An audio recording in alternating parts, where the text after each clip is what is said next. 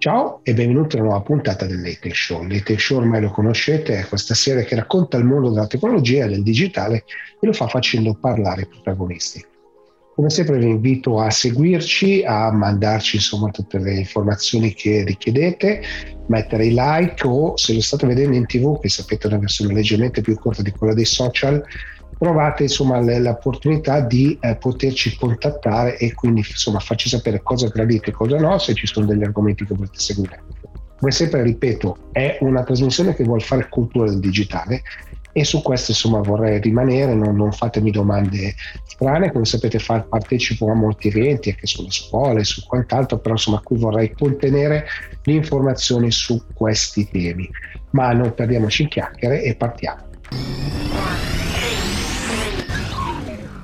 Bene, sono qui con Fabio Invernizzi di Bumi perché? Perché vorrei capire un po' cosa sta succedendo in quell'area di chi eh, si pone in mezzo tra le applicazioni e i dati. No? Quindi insomma Bumi fa un po' questo, fa un po' da orchestratore di, dell'innovazione, quindi volevo un po' capire cosa sta succedendo. Quindi per cominciare Benvenuto Fabio. Allora, come Bumi che eh, diciamo siamo molto più vicini al lato applicativo del cloud, no? il cloud lo puoi vedere sotto diversi punti di vista, dal punto di vista infrastrutturale, dal punto di vista applicativo. Eh, lato nostro ci occupiamo più eh, del lato applicativo, eh, quello che stiamo osservando negli ultimi anni è un trend molto marcato dove eh, le aziende per poter ehm, sfruttare al meglio quelle che sono le opportunità date dalla nuova economia digitale, eh, stanno facendo tutta una serie di operazioni di modernizzazione applicativa. Quindi quello che stiamo vedendo è che ci sono grossi movimenti sia in aziende di qualsiasi taglio e dimensione eh, o anche mercato che stanno andando a modernizzare quelli che sono gli applicativi storici, no? partendo dagli ERP, andando verso il CRM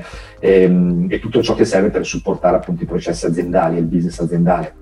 E il modo più veloce per fare questa modernizzazione applicativa ad oggi è quello di andare ad adottare applicazioni as a service, quindi erogate direttamente dal cloud, senza dover andare a eh, investire tempo e risorse in grandi applicazioni on-premise come succedeva anni fa. Quindi ad oggi il cloud è una grande opportunità per l'azienda dove possono andare a selezionare ehm, quello che gli serve su un catalogo molto ampio di applicazioni best of breed, quindi scegliere il migliore del mercato per quello che eh, per il compito che queste applicazioni devono svolgere e andando quindi rapidamente ad affiancare quelle che sono le applicazioni legacy fino a poi fare quello che è un phase out di quello che è la parte un po' più legacy on-premise eh, o in alcuni ambienti ovviamente mantenendo l'ambiente un po' più ibrido fra applicazioni on-premise e applicazioni cloud. Quindi da un punto di vista applicativo sicuramente una grande opportunità di accelerare quella che è la modernizzazione applicativa piace il concetto di modernizzazione, no? perché ho detto la migrazione verso il cloud, in realtà è quello che quando racconto la digital transformation è quello che bisogna evitare, cioè non portare quello che hai, avevi in casa sul cloud, ma iniziare a ripensare qualcosa di diverso. No? Cosa stai vedendo dalle aziende? Ah, tu hai parlato di digital transformation, no? Tutto, diciamo, la, la, la, modernizzazione applicativa è poi guidata da questa, da questa necessità, no? Nel senso che ehm, c'è una grande ehm, accelerazione appunto alla modernizzazione non solo applicativa, ma modernizzazione che riguarda eh, la modalità con cui per esempio mi ingaggio con i clienti, la modalità con cui vado a vendere utilizzando appunto la digital economy, quindi è tutta una serie di eh, necessità nuove che necessitano appunto di supporti applicativi differenti eh, ed è qui che appunto nasce poi il grande trend eh, di trasformazione digitale. Quindi ehm, quello che stiamo vedendo è che sono aziende che se fino a qualche anno fa avevano un modello di vendita molto classico, no? prendiamo il mercato retail che ad oggi è fortemente impattato da questi cambiamenti, un modello classico di vendita presso negozi, presso eh, strutture, quindi il classico modello brick and mortar ad oggi esiste sì, ma è ovviamente affiancato da quello che è un modello digitale eh, sempre più spinto, sempre più spinto. Quindi potete immaginare che tipo di eh, necessità applicativa, di processi, di cambiamento, di comunicazione, della maniera in cui mi ingaggio con i miei clienti, del servizio che offro ai miei clienti in maniera digitale, è richiesta per andare ad affiancare un nuovo, un nuovo modello di vendita. Quindi quello che stiamo vedendo sul mercato in qualsiasi settore, ci sono alcuni settori chiave ovviamente che stanno guidando, ne citavo uno, retail, è sicuramente uno dei grandissimi, dei grandissimi cambiamenti. Abbiamo una serie di clienti eh, molto molto grandi che hanno appunto iniziato questo, questo, grande processo di cambiamento che dura in genere comunque uno, due, tre anni, quindi sono fasi anche piuttosto lunghe, ma che devono essere anche rapidamente poi nei sottoprogetti eseguite il più velocemente possibile per non andare a perdere quelle che sono le opportunità di mercato. Quindi noi stiamo vedendo questo, aziende che da un business model molto classico stanno ovviamente cambiando il loro business model per andare a sfruttare al meglio quelle che sono eh, da un lato le opportunità, dall'altro purtroppo visto anche il momento che, che, che, che, viviamo, le necessità di potersi ingaggiare con i clienti in maniera differente per non perdere poi alla fine quota di market share e competitività hai toccato due punti, no? io penso che ci sia un vettore che è la democratizzazione che porta al cloud, no? Quindi sono abbassati un po' le soglie d'accesso e quindi questo è un, è un, è un filone sicuramente molto interessante. Ma l'altro che, che hai già toccato poi è la velocità di implementazione, no? Cioè, ci sono queste due grandi chiavi, sopra però ci deve essere una regia, no? Una strategia ben organizzata, no? Eh sì, hai toccato un bel tasso anche tu effettivamente, perché um, insomma io e te, come abbiamo detto, ci conosciamo da anni, no? quindi arriviamo da, da, da, da, dei mondi dove all'epoca era tutto concentrato in una grande suite, no? Cioè, molto spesso eh, gli ERP, il CRM, i sistemi HR erano tutti concentrati su una, su una, grossa suite di prodotti, ma molto spesso offerti da un singolo vendor. Eh, ad oggi, come dicevamo, l'approccio è un approccio best of breed, vado a prendere il migliore, il migliore che mi offre piuttosto che un approccio best of suite. E ehm, questa disponibilità e questo eh, utilizzo ampio, ampli, questo amplificarsi delle applicazioni che vado ad adottare da vendor diversi, ehm, oltre al fatto che prima avevo solamente un ambito on-premise, oggi ho un ambito anche cloud, no? o molto spesso addirittura multi-cloud, ehm, diciamo che l'ecosistema digitale aziendale si è espanso tantissimo si è espanso tantissimo. Prima era principalmente on-premise, ad oggi i dati che sono necessari per portare a compimento un processo di business eh, possono stare dappertutto, possono stare on-premise, nel cloud, su device IoT, su orologi, su cellulari, possono essere dappertutto. Quindi il cloud ha portato sì una grandissima democratizzazione, con pochi clic posso adottare il best of breed eh, degli per esempio, ovviamente ha portato anche molta complessità, perché non dimentichiamo che poi ogni nuova applicazione che vado ad adottare si porta dietro eh, anche dei silos di dati, no? quindi si porta dietro, dietro, tutta una serie di complessità che prima non avevo. Prima non avevo. Quindi sì, da un lato democratizzazione, dall'altro nuove complessità che vanno eh, ad aggiungersi. Ed è in questo appunto che la necessità di avere uno strumento che vada a creare quella che è una rete di collegamento, poi non solo come magari avrò l'opportunità di spiegare, fra tutte quelle che sono le mie applicazioni, fra tutto quello che è il mio ecosistema digitale, per fare in modo che l'orchestrazione dei processi, non dimentichiamoci che oggi un, un processo orchestrato eh, va a toccare a volte decine di applicazioni, decine di applicazioni, se non ho uno strumento che mi permette di orchestrare tutte queste bellissime applicazioni che ho adottato eh, in cloud on-premise, diventa molto difficile poter orchestrare processi semplicemente. Quindi cloud sì, grandissima opportunità, ma introduce ovviamente un altro layer, un altro livello di complessità. Complessità che ehm, ovviamente è cambiato il mercato applicativo, ma è cambiato anche il mercato di questi strumenti che permettono di mettere in comunicazione le applicazioni, no? che sono i cosiddetti middleware. Eh, noi arriviamo da ambienti dove middleware era chiamato Enterprise Service Bus, era principalmente on-premise, era molto complesso, molto costoso, richiedeva molti anni per essere implementato, grandi investimenti. Ad oggi il concetto di middleware è cambiato, lo possiamo, sfruttando la, la, la, diciamo lo stesso paragone di come è facile adottare un'applicazione cloud as a service, è diventato molto facile adottare anche un middleware as a service, no? ibrido, come per esempio Boomi quindi con eh, uno strumento molto molto più facile che permetta di andare a affrontare quelle che sono le nuove sfide eh, che le aziende incontrano per andare ad adottare, per andare ad accelerare quella che è la modernizzazione applicativa. Quindi eh, Boomi come, come, middleware moderno permette di andare a fornire quello strumento di integrazione fra tutti i silos e fra tutto il mio ecosistema aziendale, rendendo semplice e veloce, veloce soprattutto l'adozione e l'implementazione di nuovi processi.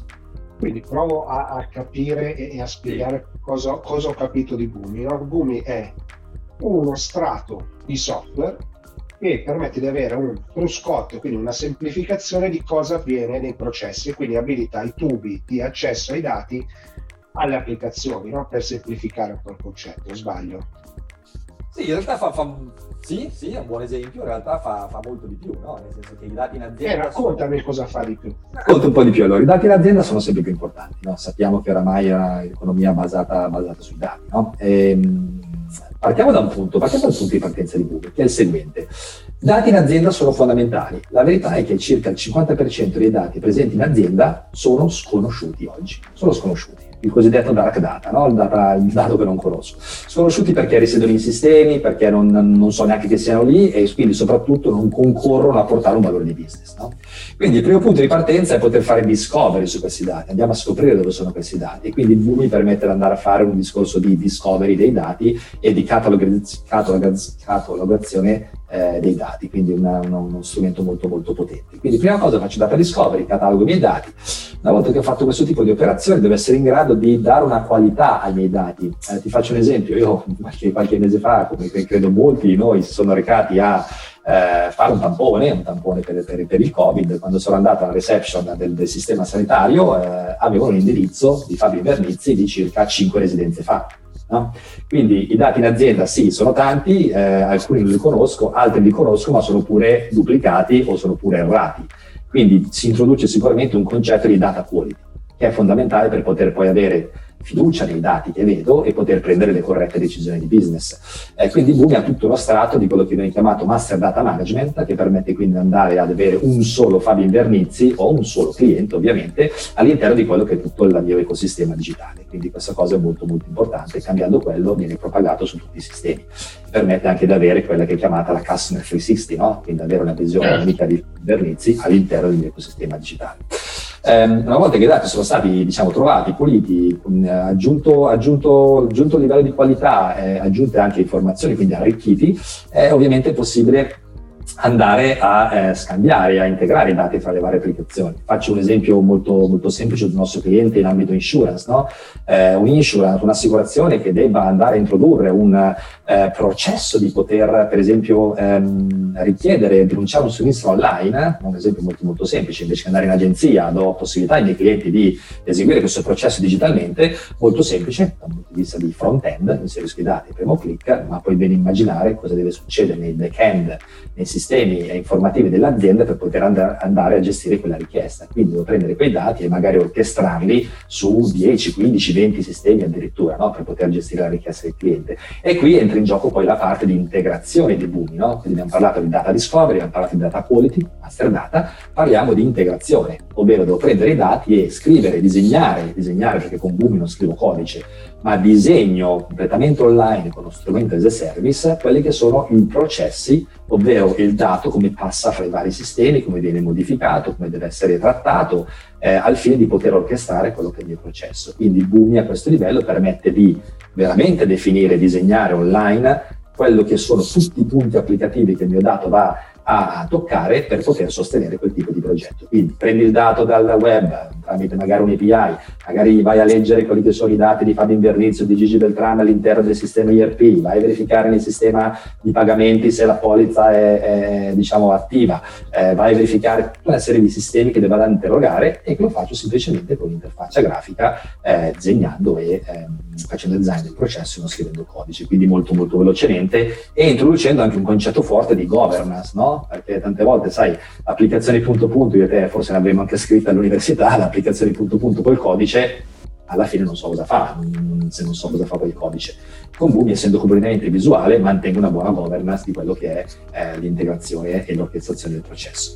Fatto quello, una, una, una, una richiesta che le aziende sono sempre più ehm, obbligate a poter implementare è l'interscambio di dati in maniera standard con i miei clienti e con i miei fornitori. No? Si parla molto di API economy, quindi è vero, da un lato ci sono tutti i miei processi interni, ma dall'altro devo poter offrire ai miei clienti, ai miei fornitori una modalità di ingaggio, di interscambio di dati con la mia organizzazione e quindi c'è tutto lo stato di API management che Boomi, eh, che Boomi offre, eh, molto molto potente. Ultimo, non meno importante, parlavamo di, eh, fino adesso abbiamo parlato di back-end, no? Alla fine, quindi di come poter prendere il dato e farlo passare fra tutte le mie applicazioni. Eh, ultimo, non meno importante, è la parte di front-end ovvero ad oggi eh, le aziende stanno facendo, investendo molto sulla digitalizzazione dei processi. No? Eh, il fatto che il lavoro remoto ha accelerato molto questo. Prima ero in ufficio, dovevo fare un processo, magari me lo prendevo un faldone di, di, carta, lo passavo al mio vicino, eccetera. Eh, ad oggi questo non è più possibile, quindi c'è un'accelerazione molto forte sulla digitalizzazione dei processi, quindi Boomi ha uno strato di low code application development, quindi eh, sviluppo velocemente applicazioni web completamente visuali, posso fare deploy poi sui cellulari, su, sul web dove esso serve, che permette di andare a digitalizzare i processi. Una sorta di un business process management avanzato, molto molto avanzato, viene più definito un low code application. Quindi le aziende stanno, sono alla ricerca sempre di più di questo tipo di ambienti perché non ci sono più mesi e mesi o anni per scrivere un'applicazione, ma si è ridotto quasi oramai a qualche settimana. Quindi una suite completa, una suite completa che accelera quella che è la modernizzazione applicativa, perché ripeto, se io domani, se io oggi vado a chiedere a un mio cliente cosa ne pensa di Boomi, che cos'è Boomi per, l'ES, per lui, eh, la risposta è che Boomi è un grande abilitatore, un grande abilitatore del cambiamento, perché permette davvero di andare ad accelerare quello che è il cambiamento interno all'azienda. Posso prendere tutte le applicazioni moderne che voglio, ma se non ho uno strumento che mi permette di collegarle, farle dialogare, avere qualità dei dati, poterli scambiare all'esterno, poterle orchestrare rapidamente mantenendo la governance, non me ne faccio nulla di tutte quelle applicazioni o solo ulteriore complessità. Va bene Fabio, grazie mille perché sei stato molto esaustivo. Sicuramente ti ricontatterò perché andiamo magari a esplorare qualche parte di, di, di questo singolarmente e come sempre voltiamo pagina.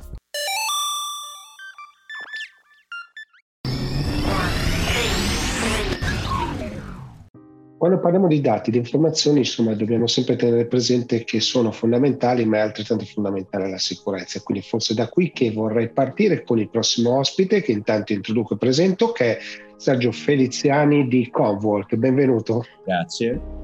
Benvenuto all'Atech Show e quindi i dati sono oggi eh, fondamentali, insomma voi vi occupate sostanzialmente di questo, però vorrei partire da un altro punto di vista, quindi la sicurezza. come, come vedete oggi la sicurezza? La sicurezza è, è fondamentale. Eh, diciamo che la sicurezza è, una, è una, un aspetto che coinvolge un elemento importante che si sta manifestando sempre più importante eh, nel, nel concetto del dato, nel concetto dell'informazione eh, ormai io uso, ahimè, eh, ai noi, eh, è un dato, è, è, sotto gli occhi di tutti, la, la, la capacità a livello mondiale di eh, essere riusciti a mappare un virus e a capire come questo si comporta in maniera fondamentalmente diversa dalla storia che abbiamo a livello, a livello, a livello scientifico.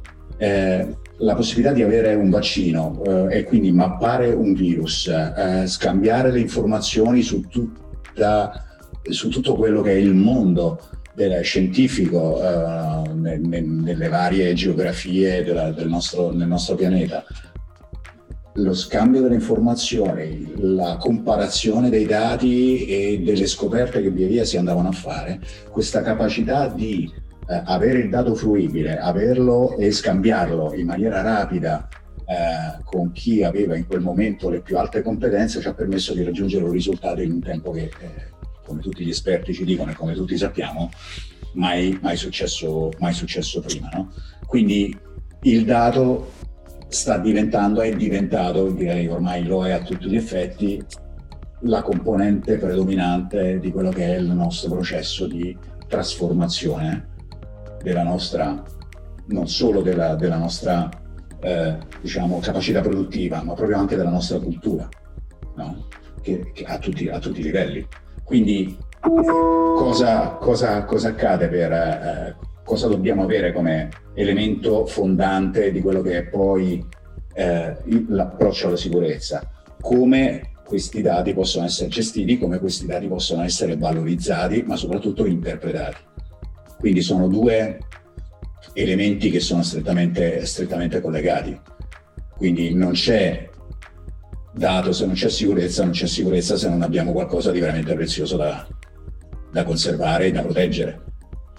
È anche cambiato un po' la, la, la cultura dell'informazione, no? Per noi siamo poi, noi tecnici siamo abituati a ragionare al dato, no? Che quindi una, un'informazione base che tu metti lì, no? poi in realtà è la correlazione di tutti questi dati che ci permette di costruire le applicazioni e prendere le decisioni. No?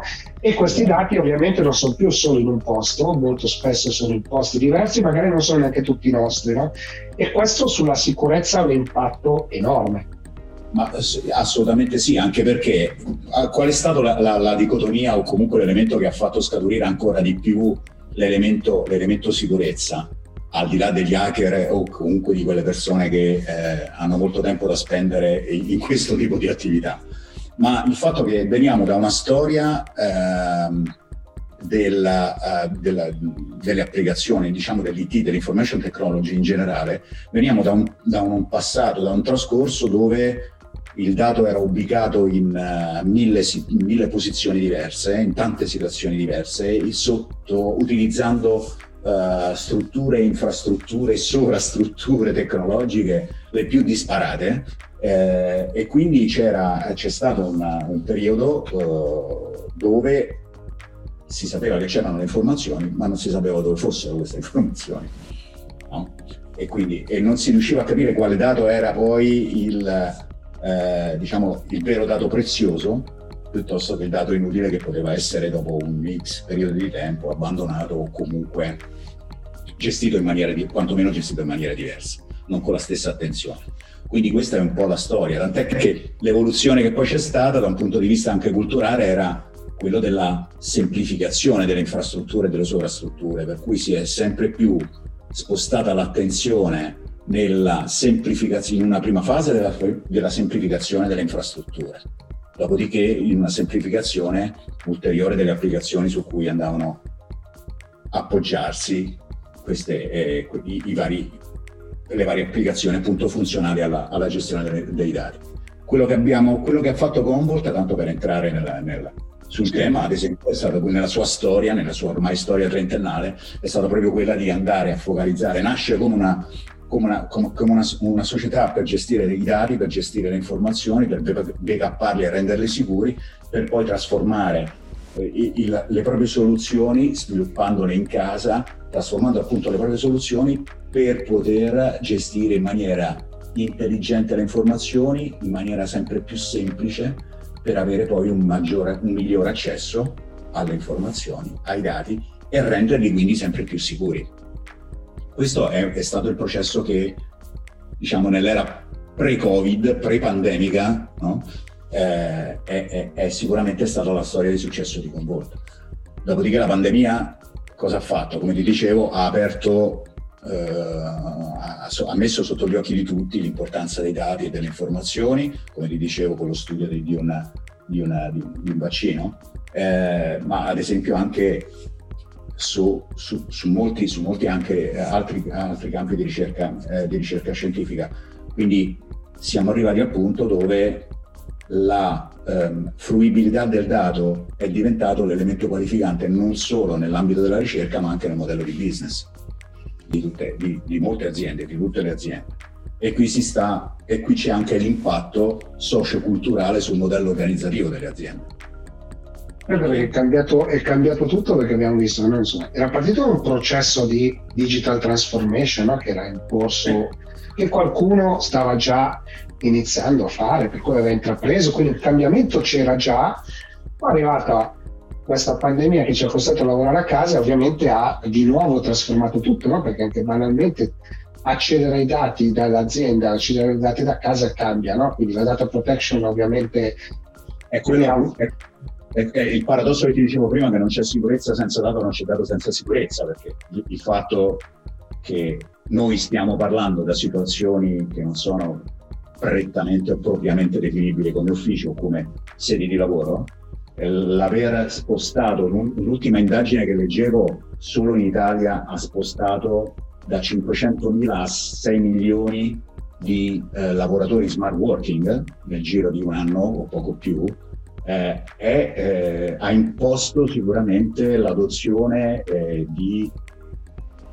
una ulteriore ehm, attenzione alla sicurizzazione dei dati e dell'informazione e alla protezione dei dati delle strutture anche aziendali, perché per poter accedere di fatto come io mi trovo, come i miei colleghi si trovano, come nelle grandi multinazionali tutti ci troviamo, a poter avere in casa l'accesso a tutte le fonti che l'azienda mette a disposizione, dell'azienda cui, per cui lavoriamo.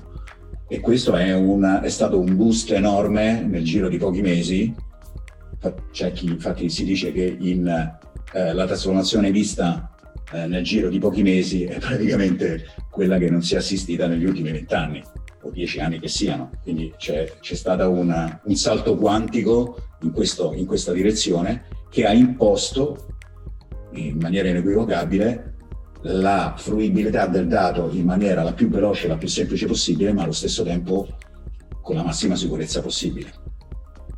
Certo, un player, come voi, un player come voi che, che, lavora no, in questa parte dei dati, no? gestione dei dati, gestione dei documenti, gestione delle informazioni, ovviamente si è visto improvvisamente aumentare la complessità da gestire, no?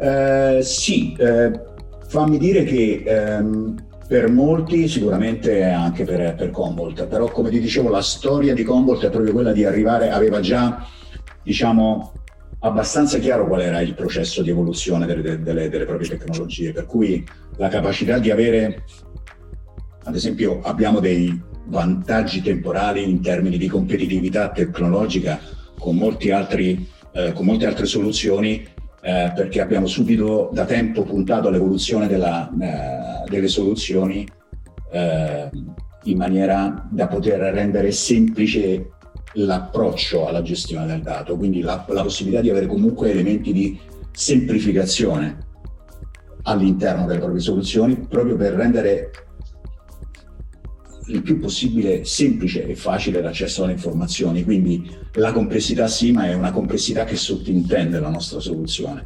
Cioè la vera complessità sta nel mondo, se vogliamo, applicativo. Quello che noi riusciamo a fare oggi è rendere la possibilmente il più semplice possibile la decisione rapida, quella che viene detta, viene chiamata una decisione time to market, cioè quella di avere la possibilità di consolidare il dato o spostare il dato nelle varie forme o nei vari servizi più facilmente e più rapidamente fruibili. E qui introduciamo il concetto di cloud, no? quindi la capacità di avere le proprie informa- le informazioni più importanti o comunque le informazioni correlate ad una specifica attività che normalmente è quella di business perché poi si riconduce tutto al business, è quella di averle disponibili in molti, eh, in, in, più, eh, diciamo, ambienti, se vogliamo, che poi si riconducono sempre al cloud, che sono poi quelli dei cloud provider, coloro i quali mettono a disposizione spazi, potenza lavorativa e tutto qua, network e tutto quanto quello che è necessario per questo tipo di gestione, quindi avere la possibilità di, di poter disporre di questi dati in molte e disparate eh, soluzioni, avendo sempre la consistenza, quella che noi chiamiamo la consistenza del dato, cioè la capacità di essere avere un dato sempre consistente all'ultimo statement e comunque sempre disponibile e comunque sempre accessibile. Quindi eh, abbiamo cominciato questo processo annunciando soluzioni già più di un anno fa in quest'ottica, nei vari teatri, lo abbiamo fatto con una soluzione che oggi è molto diffusa su, tutti, eh, su, su tutte le nostre geografie in termini di, di, di, di attività. Più di un anno fa abbiamo annunciato nel, nelle, negli Stati Uniti una soluzione nativa SaaS, Software as a Services, chiamata Metallic, che è una soluzione che appunto va, andava già in questa direzione, cioè la massima semplificazione con la massima possibilità, con il massimo accesso alla sicurezza del dato e alla flessibilità nell'ubicazione del dato. Quindi si decide di tenerlo in casa o di avere copie remote su altri ambienti che non sono quelli dei propri data center o comunque eh, spegnere completamente un proprio data center per andare a essere ospitati su altri data center che, come dicevo, di, di, di cloud provider. Quindi capacità, flessibilità e semplicità la più possibile. Quindi è vero che c'è stata complessità, ma torno a dire, c'è una, uh, quello che è più interessante, eh, questo è un percorso irreversibile secondo me, che non è non è più rallentabile, ormai è partito e non è più modificabile. Quello che, sul quale bisogna ancora lavorare e che poi è sempre riconducibile alla mente umana, se vogliamo, è, è, la cultura rispetto a questo tipo di processo, cioè vedere modificare i modelli organizzativi dei clienti, delle organizzazioni dei, dei, dei nostri clienti, vedere affermarsi figure che non sono più quelle classiche del CIO, ma anche del responsabile della sicurezza, piuttosto del responsabile dei processi di, di digitalizzazione. Ed è un cambiamento forte che sta avvenendo, soprattutto nel, nel, nel mondo diciamo, delle aziende private.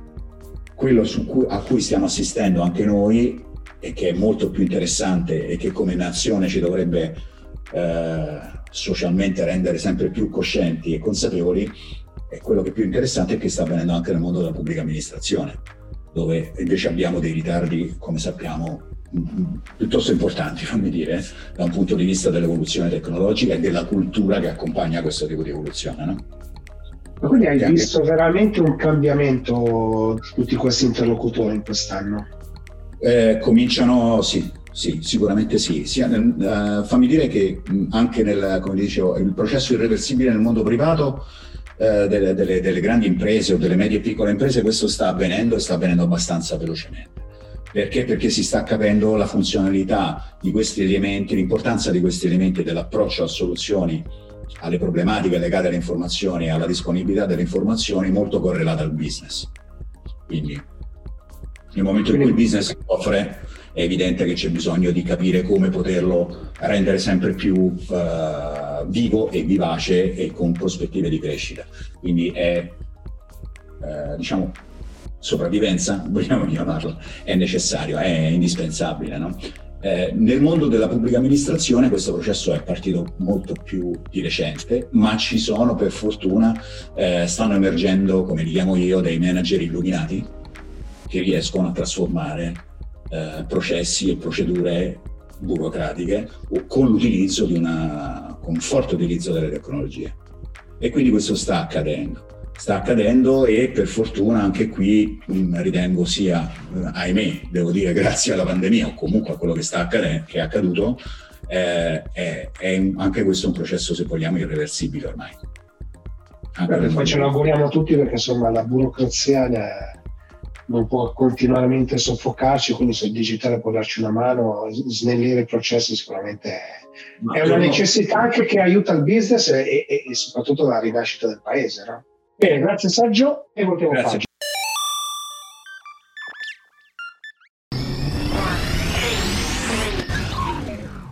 Bene, sono qui con Pier Giorgio Vittori di Speech perché? Perché voglio raccontare un po' quello che c'è, è tutto un mondo intorno a che cosa? Agli assistenti, gli assistenti vocali, quello modalità che noi abbiamo per dialogare, e non sono poi solo vocali, però ovviamente qua ci concentriamo su questo, con delle macchine che ci devono dare delle risposte. E quindi chi meglio di Pier Giorgio poteva raccontarci queste cose. Quindi benvenuto Pier Giorgio. Grazie mille Gigi e buongiorno a e, tutti. Insomma, in Speech voi fate proprio questo.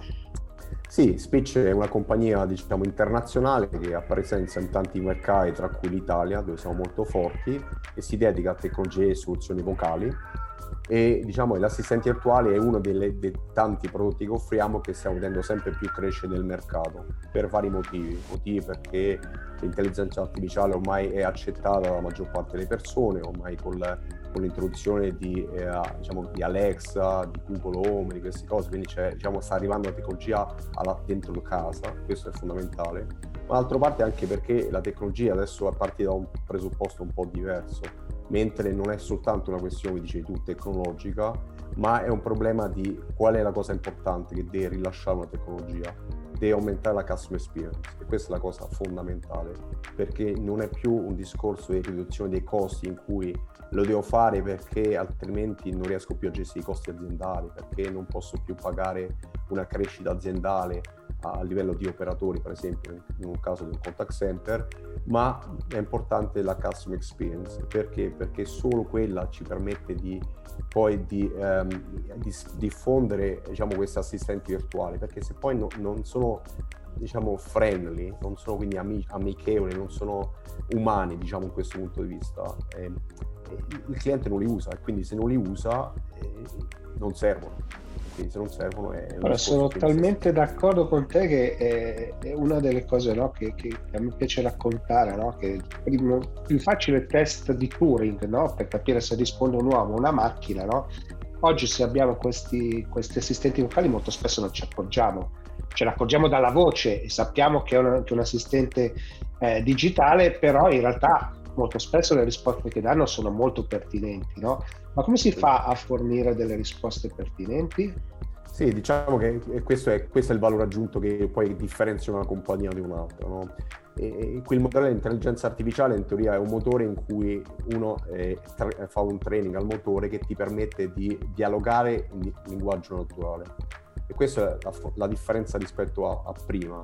Cioè, prima era in qualche modo, e noi chiedevamo, con l'esempio tipico anche tradizionali WEAR, chiediamo all'essere umano di adattarsi alla tecnologia.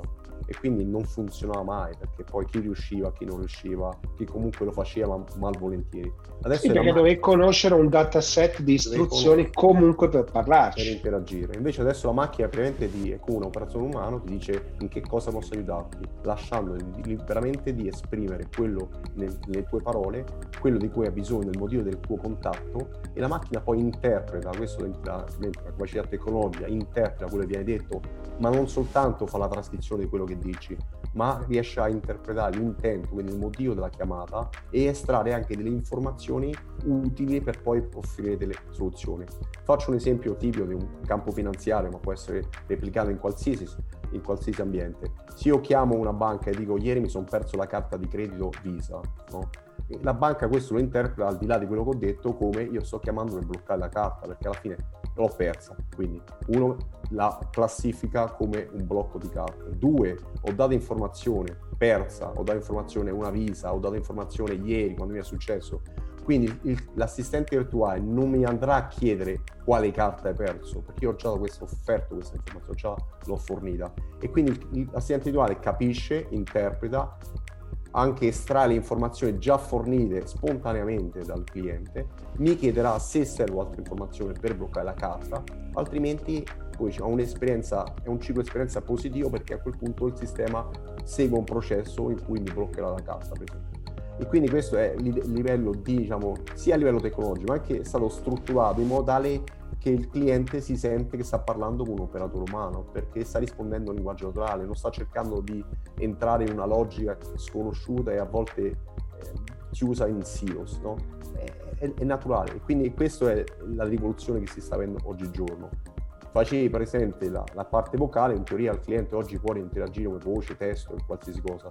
In effetti noi, qualsiasi canale di, eh, diciamo, di accesso, la tecnologia, il motore dietro è lo stesso, perché se è un canale vocale io poi faccio una trascrizione, estraggo informazione da una trascrizione, se è un canale testuale io ho già l'informazione su un testo, la estraggo direttamente al testo.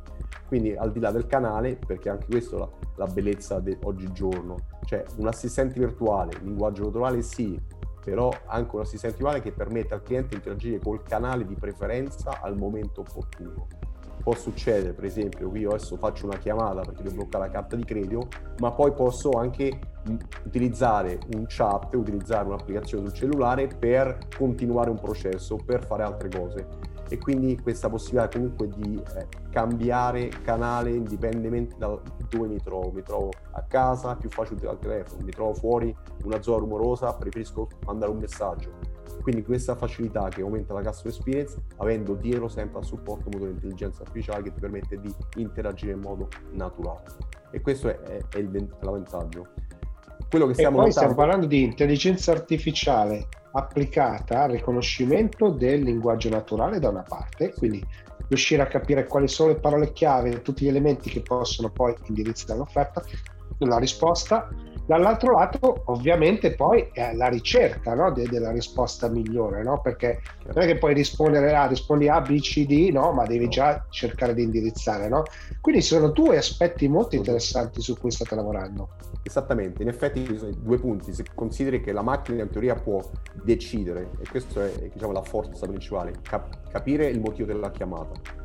Se il, il sistema ha già la risposta, no? Perché? Perché si collega a un database, si collega a un CRM, no? Che ne so, io chiamo per capire che, ne so, che, che stato sta la spedizione di un pacco, oppure un ticket che ho aperto la settimana scorsa. Eh. La risposta la vedo sul database, mi collego, ottengo la risposta e la racconto indietro, quindi ne parlo indietro al cliente. Questo è un caso. In altre situazioni l'assistente virtuale non può andare oltre un certo perché, non so, mi sta chiamando per un reclamo, un reclamo che richiede un intervento umano per, per forza, per decisione a volte o perché comunque ci sono casi in cui abbiamo visto in cui mi accorgo, esempio, blocco la carta di credito, ma poi il sistema cerca di fare un, un, un upsell in qualche modo. Quindi quei casi in cui sia il, il, cliente o per necessità della macchina o per il cliente decide di passare la chiamata all'operatore, il vantaggio è lì che la macchina passa la chiamata all'operatore, ma la passa la chiamata all'operatore che è indicato e che è appropriato per quel tipo di domanda. Quindi non passo a una coda di operatori generici, ma passo a una coda di operatori che sono specializzati in quel tipo di problema che io, la macchina ha ascoltato e ha capito. In quel modo, quindi, io passo all'operatore, questo si chiama il tipo costini, passo la chiamata, la chiamata, passo all'operatore la trascrizione con tutti i dati già raccolti dalla macchina virtuale e l'operatore quando alza il telefono già sa tante informazioni, sa con chi sta parlando spesso e volentieri, sa il motivo per cui sta chiamando, sa i dati già forniti alla, alla macchina, diciamo attraverso l'assistente virtuale. Quindi il sistema è, diciamo, lavora su tanti fronti. Una parte riesce a automatizzare perché sono quelle più di routine, informazioni particolari, altra parte dove di intervento umano passa all'operatore umano, ma tutto quello che è successo prima viene diciamo, condiviso e quindi questo rende sia la customer experience migliore ma anche il tempo di interazione più corto perché non devo ripetere di nuovo il motivo per cui sto chiamando. E nel momento in cui è automatizzabile, perché poi lo scopo è quello, la maggior parte delle chiamate sono automatizzabili perché vertono su dei concetti che sono di routine, quindi nulla di particolare, a questo punto viene, si scaricano i dati da un database, da un knowledge base, da un CRM e vengono offerte la risposta al cliente immediatamente. E il vantaggio della parte complemento automatica è che io posso chiamare qualsiasi momento del giorno, cioè io posso chiamare, mi prendo la carta di credito la, la sera alle 10, io non devo aspettare che apra il contact center, non devo aspettare, io posso chiamare, interagire con il cliente virtuale che è sempre sveglio e fare quello che devo fare. Posso bloccare la carta e poi probabilmente per un altro eh, motivo, per un'altra ragione, posso aspettare il giorno dopo per chiamare di nuovo la gente però questo è, aiuta, quindi la possibilità di utilizzarlo sempre, utilizzarlo quando voglio, dal, dal, diciamo, dal canale che voglio e ottenere risposte velocemente. Con una voce anche naturale, perché oggigiorno te ne accorgi che stai parlando con una macchina, sì e no. A volte se c'è un rumore sottofondo neanche capisci all'inizio se stai interagendo con una persona umana o virtuale più o meno persone riescono a capirlo a un certo punto, altre no. E questa è la bellezza, e spesso non ti accorgi che stai interagendo con una macchina e, perché è così naturale oggigiorno. E questo è certo, perché il livello l'abbiamo, l'abbiamo, alzato a tal punto che insomma si fa proprio fatica e ci si confonde tra umano e, e digitale, no? Un'ultima domanda, visto che tu ricopri in speech un ruolo che non è solamente su, sul nostro territorio, ma su tanti territori, no? Vedi delle differenze anche semplicemente sul, sui linguaggi, su come noi utilizziamo, sulle aziende che, che, che, che vi richiedono i servizi? Sì, ci sono, sono delle differenze paese per paese su alcuni tipi di servizi. No? Adesso faccio un esempio che um, ultimamente capita eh, in Italia dove abbiamo delle limitazioni a livello uh, diciamo non nel cliente, ma piuttosto delle regole che il cliente deve seguire. E due dei prodotti nostri che tipicamente utilizziamo eh, in aggiunta all'assistente virtuale è una Speech Analytics e la parte di biometria vocale. Allora, se io guardo eh, la biometria vocale, Speech Analytics può essere utilizzata anche all'interno dello stesso progetto. In teoria la Speech Analytics la posso utilizzare per esempio in una fase di discovery, perché spesso che succede? L'assistente virtuale e molte compagnie diciamo, non riescono a produrre uno efficace perché si basano su un, dei dati di, una, di, un CRM, quindi una, una, soluzione che viene dall'alto. Ok, il CRM classifica queste richieste in base a queste definizioni che qualcuno nell'impresa dà, poi il cliente chiama e, ed è completamente diverso. Quindi spesso uno riesce a, è difficile mappare la richiesta del cliente con qualcosa che è stato definito a priori top down dalla ditta quindi noi offriamo in teoria un sistema specialista che ascolta il cliente, estrae le informazioni del cliente, le classifica dalle interazioni reali e poi su quelle aggiorna un CRM, perché il CRM deve essere attualizzato a quello che sta succedendo adesso e non quello che è stato disegnato a tavolino. Questo è un, un fattore. E l'altro fattore, chiaramente, la biometria mi permette di identificare anche chi sta parlando, soprattutto in alcuni campi in cui c'è bisogno di sicurezza, se la persona che sta parlando è la persona giusta. Io non, do informazioni del conto banca o delle transazioni a persona che non sono sicuro sia la corretta. Diciamo, queste due tecnologie, se io le guardo, e ci sono delle differenze a livello di paese e paese. Vi faccio un esempio. E io in Italia, per esempio, quando faccio la speech analytics eh, o la biometria vocale, io mi permette di ascoltare tutti e due i canali di conversazione, sia la gente che il cliente. Perché io in uno speech analyst sto analizzando okay, cosa sta chiedendo il cliente, ma come sta gestendo la chiamata la gente. Cioè se il cliente si lamenta qualcosa, la gente è in grado, l'operatore è in grado di ricondurre il cliente, renderlo diciamo, felice perché sta chiamando perché comunque si sta lamentando, riesce a gestire quella, un'obiezione del cliente. No? Quindi questo io ascolto tutti e due i lati, spesso si ascolta il lato dell'operatore anche per capire se sta, la produttività è buona, se sta rispondendo bene, se riesce a vendere il prodotto in chiamata di vendita perché riesce a esprimere la, la proposizione, la value proposition nel modo migliore E nella parte biometria, chiaramente io posso verificare sia la voce del cliente che la voce dell'agente, dell'operatore anche in quel caso. Qual è la differenza qui adesso? Che in Italia, per esempio, se io dovessi ascoltare la voce dell'agente, dell'operatore, alt, si ferma tutto. Perché? Perché non possiamo controllare l'operatore, perché questo è un problema con i sindacati, è un problema con HR, è un problema legale. E la stessa cosa nella speech analysis, ma io non posso ascoltare la voce della gente, non devo controllare come stia lavorando. No. In altri paesi questo è meno. Se io guardo America, in America per esempio ultimamente sono dei casi in cui, siccome c'è lo smart working iniziato molto prima lì rispetto all'Italia, quindi in Italia c'è stata una spinta per la pandemia, ma in altri paesi è già presente da tanto tempo, in America alcuni clienti mi stanno dicendo ma guarda io sto rivelando delle frodi non a livello cliente ma a livello di agente, perché la gente che risponde da casa spesso lascia qualcun altro prendere quella chiamata, che può essere un familiare, può essere un amico, qualsiasi, però non è la persona che deve rispondere. No? E quindi stanno vedendo delle frodi in quel senso. E quindi in quel caso stiamo facendo dei progetti in cui io sto verificando la voce della gente, cosa che in Italia è difficile. No? Ci saranno i consensi, regolazioni, è complicato. E la stessa cosa nell'analitica, in Italia per fare progetti speciali, spesso noi facciamo un morphing della voce della gente. Quindi io sto mascherando la voce della gente, so quello che sta dicendo, non riesco a capire chi sia. Questo è l'unico modo per in qualche modo verificare la produttività della gente in quanto corpo operatori, ma non specifico di un operatore in particolare perché io sto mascherando la voce. E questa è la, una differenza, due differenze che vedo tra il mercato italiano molto regolato, il mercato italiano, ma non solo Italia, perché altri paesi, Spagna per esempio. Ma le, in molte europee sono molti così. europei così, in altri come Inghilterra, Stati Uniti, diciamo c'è più c'è più, c'è più flessibilità da questo punto di vista. Quindi, e queste sono delle differenze. A livello assistente virtuale, devo dire, impatta un po' meno, ok? Perché l'assistente virtuale io in effetti vedo la qualità del servizio che sto dando al cliente, poi non è che sto monitorando chi la sta dando, quello importa meno no? a livello assistente virtuale, è importante che il cliente ottiene quello per cui sta eh, interagendo certo. con, con, l'operatore. E questo sì. Grazie mille per Giorgio per questa bella chiacchierata e voltiamo pagina. Allora, sono qui con Nazareno Borni di MailUp, ma anche se poi MailUp è un gruppo che sta cambiando nome, quindi anzi Nazareno, benvenuto, così mi racconterai anche questo, ma perché l'ho invitato? Perché vorrei un po' capire cosa sta facendo il gruppo in sé, MailUp in generale, per tutto quel mercato di piccole imprese, start-up e via di seguito che sta facendo business in digitale, molti magari si stanno trasformando e forse questa è un po' per capire quanto è Per cui benvenuto Nazareno.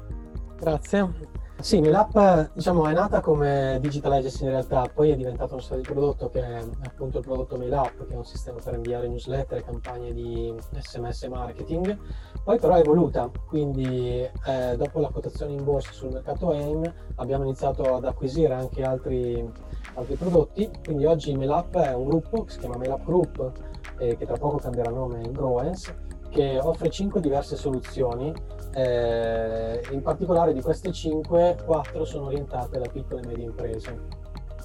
Quindi abbiamo MailUp che è il servizio eh, storico usato da piccole, piccolissime aziende per mandare newsletter essenzialmente o campagne di mail marketing a proprie liste. Questa è una cosa che preciso sempre perché eh, molti confondono, hanno confuso MailUp come un sistema che potesse generare nuovi clienti avendo già in pancia database di liste. In realtà MailUp è solo uno strumento, le aziende devono avere già loro, le loro liste a cui spedire con tutto l'aspetto di consenso gestito chiaramente.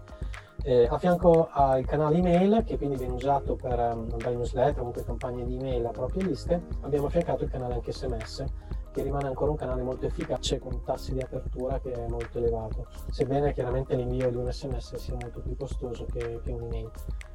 Eh, questa è la prima, poi abbiamo aggiunto Akumba Mail che è un servizio come MailUp ma più per le aziende piccole piccolissime, ha un prezzo di ingresso che è zero, quindi è un servizio che inizialmente è gratis fino a una certa soglia eh, ed è come noi lo definiamo low touch, cioè mentre come l'app c'è un supporto tecnico che risponde anche a chiamate, c'è un commerciale che può fare delle proposte, facciamo training, eh, anche consulenza, quindi affianchiamo contratti personalizzati, pagamenti personalizzati, affianchiamo l'utente eh, diciamo, con un rapporto più umano, con Akumba Mail invece è quasi tutto automatizzato e a costi più contenuti.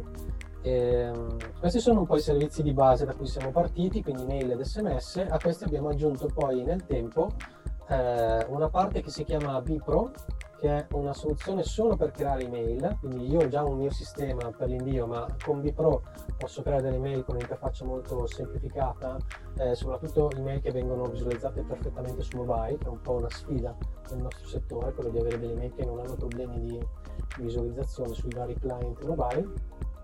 E come quarto ci siamo proiettati più verso il futuro, quindi intelligenza artificiale e big data. La soluzione Datatrix, datatrix.com, è una soluzione che ehm, ha l'ambizione di portare alle piccole e medie imprese quelle tecnologie di personalizzazione che oggi e che in passato sono state una delle chiavi del successo dei big, Amazon, Booking.com, queste grosse aziende che hanno sfruttato i dati e l'intelligenza artificiale per eh, amplificare i propri risultati tramite l'intelligenza artificiale. Eh, Databricks è un sistema che da una parte raccoglie tutti i dati che ci sono in un'azienda, il sistema di mailing, il CRM, l'e-commerce, eh, il sistema di advertising, li consolida in un, unico ambiente, eh, però risolve il problema della complessità di segmentare e analizzare questi dati grazie all'intelligenza artificiale che costruisce già da sola segmenti e non solo, in più li rende azionabili, nel senso che può anche decidere di mandare un contenuto, un messaggio, un'email un pop-up che appare su, sul sito web o un testo, un blocco di contenuto che appare sul sito web o addirittura una pubblicità, non so, una pubblicità su Instagram che non è più massiva, la stessa è disegnata per tutti gli utenti ma è personalizzata one to one con quindi una conseguenza sul miglioramento delle performance. Eh, questo è un po' il panorama. Eh, Datatrix inoltre ci permette di superare un po' uno scoglio eh, perché con le soluzioni Mail App, Akumba Mail, noi di solito gestiamo contatti che già ci sono nella grafica che l'azienda già ha, numeri di cellulare, indirizzi mail. Invece con Datatrix possiamo già iniziare a lavorare anche su quegli utenti anonimi che atterrano sul sito per la prima volta, quindi eh, su quelli, grazie a questi algoritmi che ho descritto di intelligenza artificiale, possiamo già iniziare a lavorare con, um, grazie a una profilazione che riusciamo a dedurre per aumentare la possibilità che questi utenti anonimi diventino utenti registrati e quindi poi clienti. Quindi riusciamo a trasformare un utente in un possibile lead che poi possa generare valore per il business per, per chi utilizza, no? quindi quello poi è lo scopo. Esatto, quindi quando c'è un nuovo visitatore su, sul sito e sappiamo che più o meno il 90-95% dei visitatori che atterrano sul sito poi se ne vanno senza comprare niente, senza registrarsi, quindi ecco, una grossa fetta di traffico che magari ci costa perché magari facciamo pubblicità, facciamo attività di, sui social, portiamo traffico, ma poi questo nel più delle volte rimbalza senza lasciare traccia.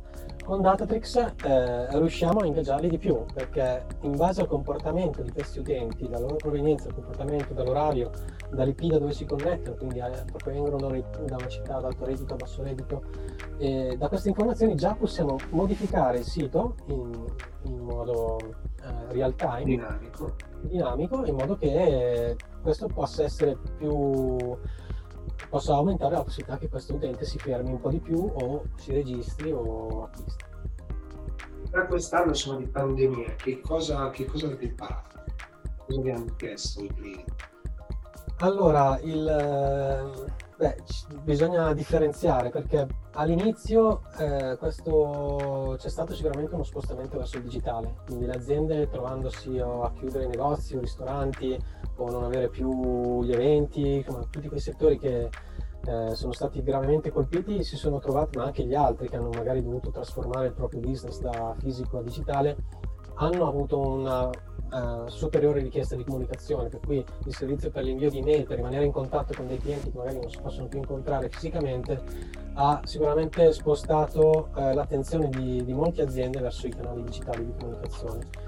Eh, dall'altra parte abbiamo imparato che ci sono dei settori che invece sono veramente stati colpiti gravemente dalla crisi, travel, hospitality, eh, retail eh, e qua eh, la ristorazione chiaramente e qua eh, chiaramente abbiamo cercato di andare incontro a queste aziende concedendo degli sconti per alcuni periodi, sospendendo il servizio o comunque cercando di aiutare a superare questo momento in vista di una futura ripresa.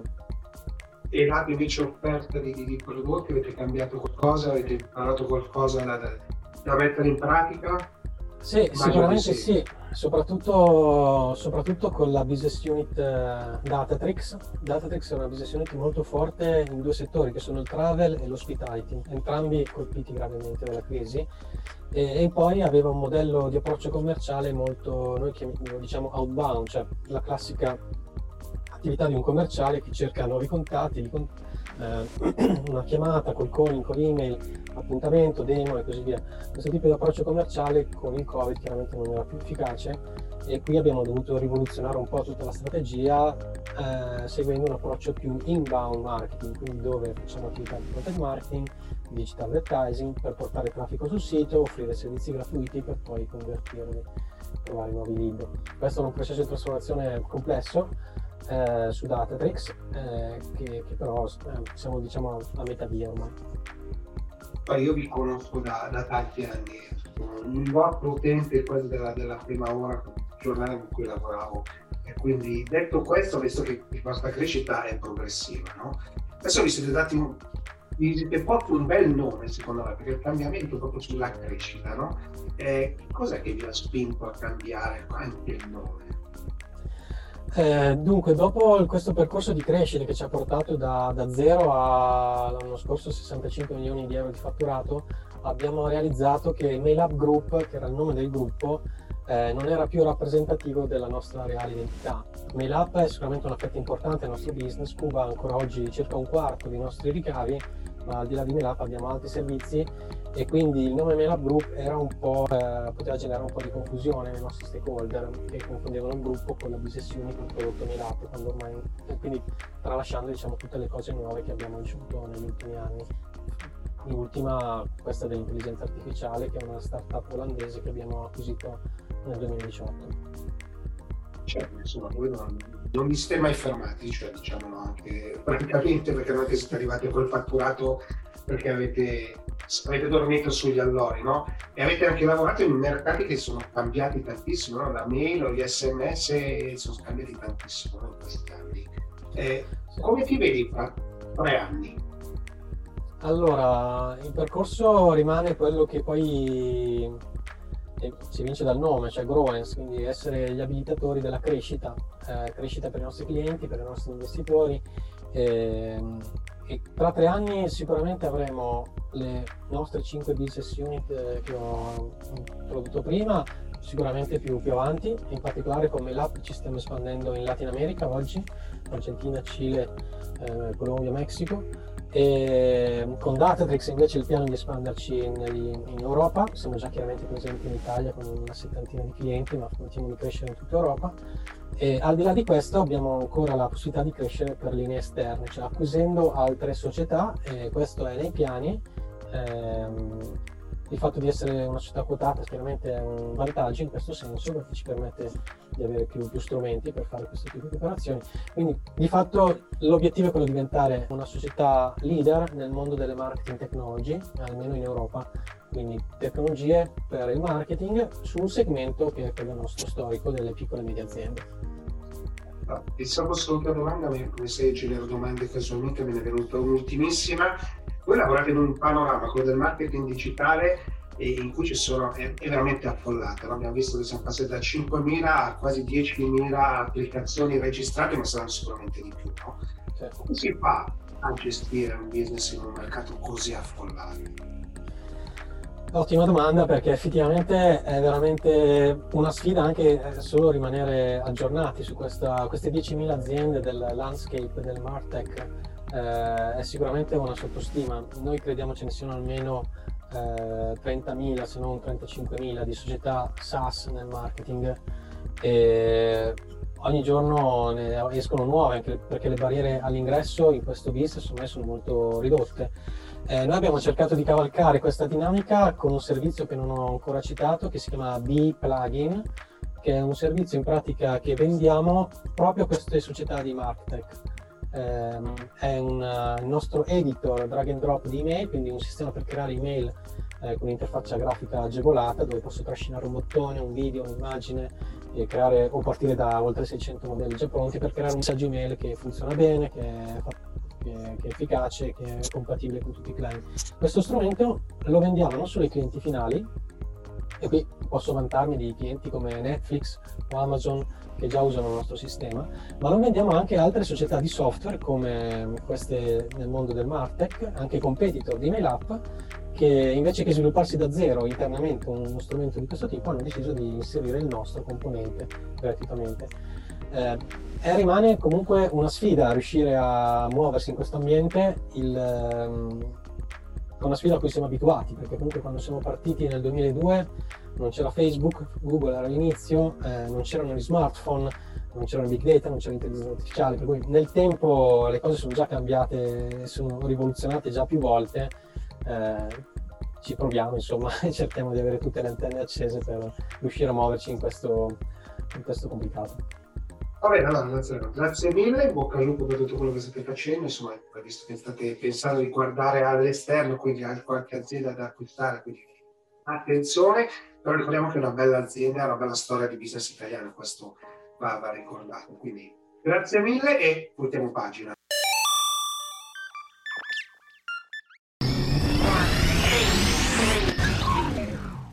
Siamo giunti al termine anche di questa puntata del Late Show. Come sempre vi invito a farci sapere se avete gradito, come sempre con i like, con i commenti, con le condivisioni, con l'iscrizione al canale, sono tutti questi sistemi che, meravigliosi che utilizzano i nostri social attualmente.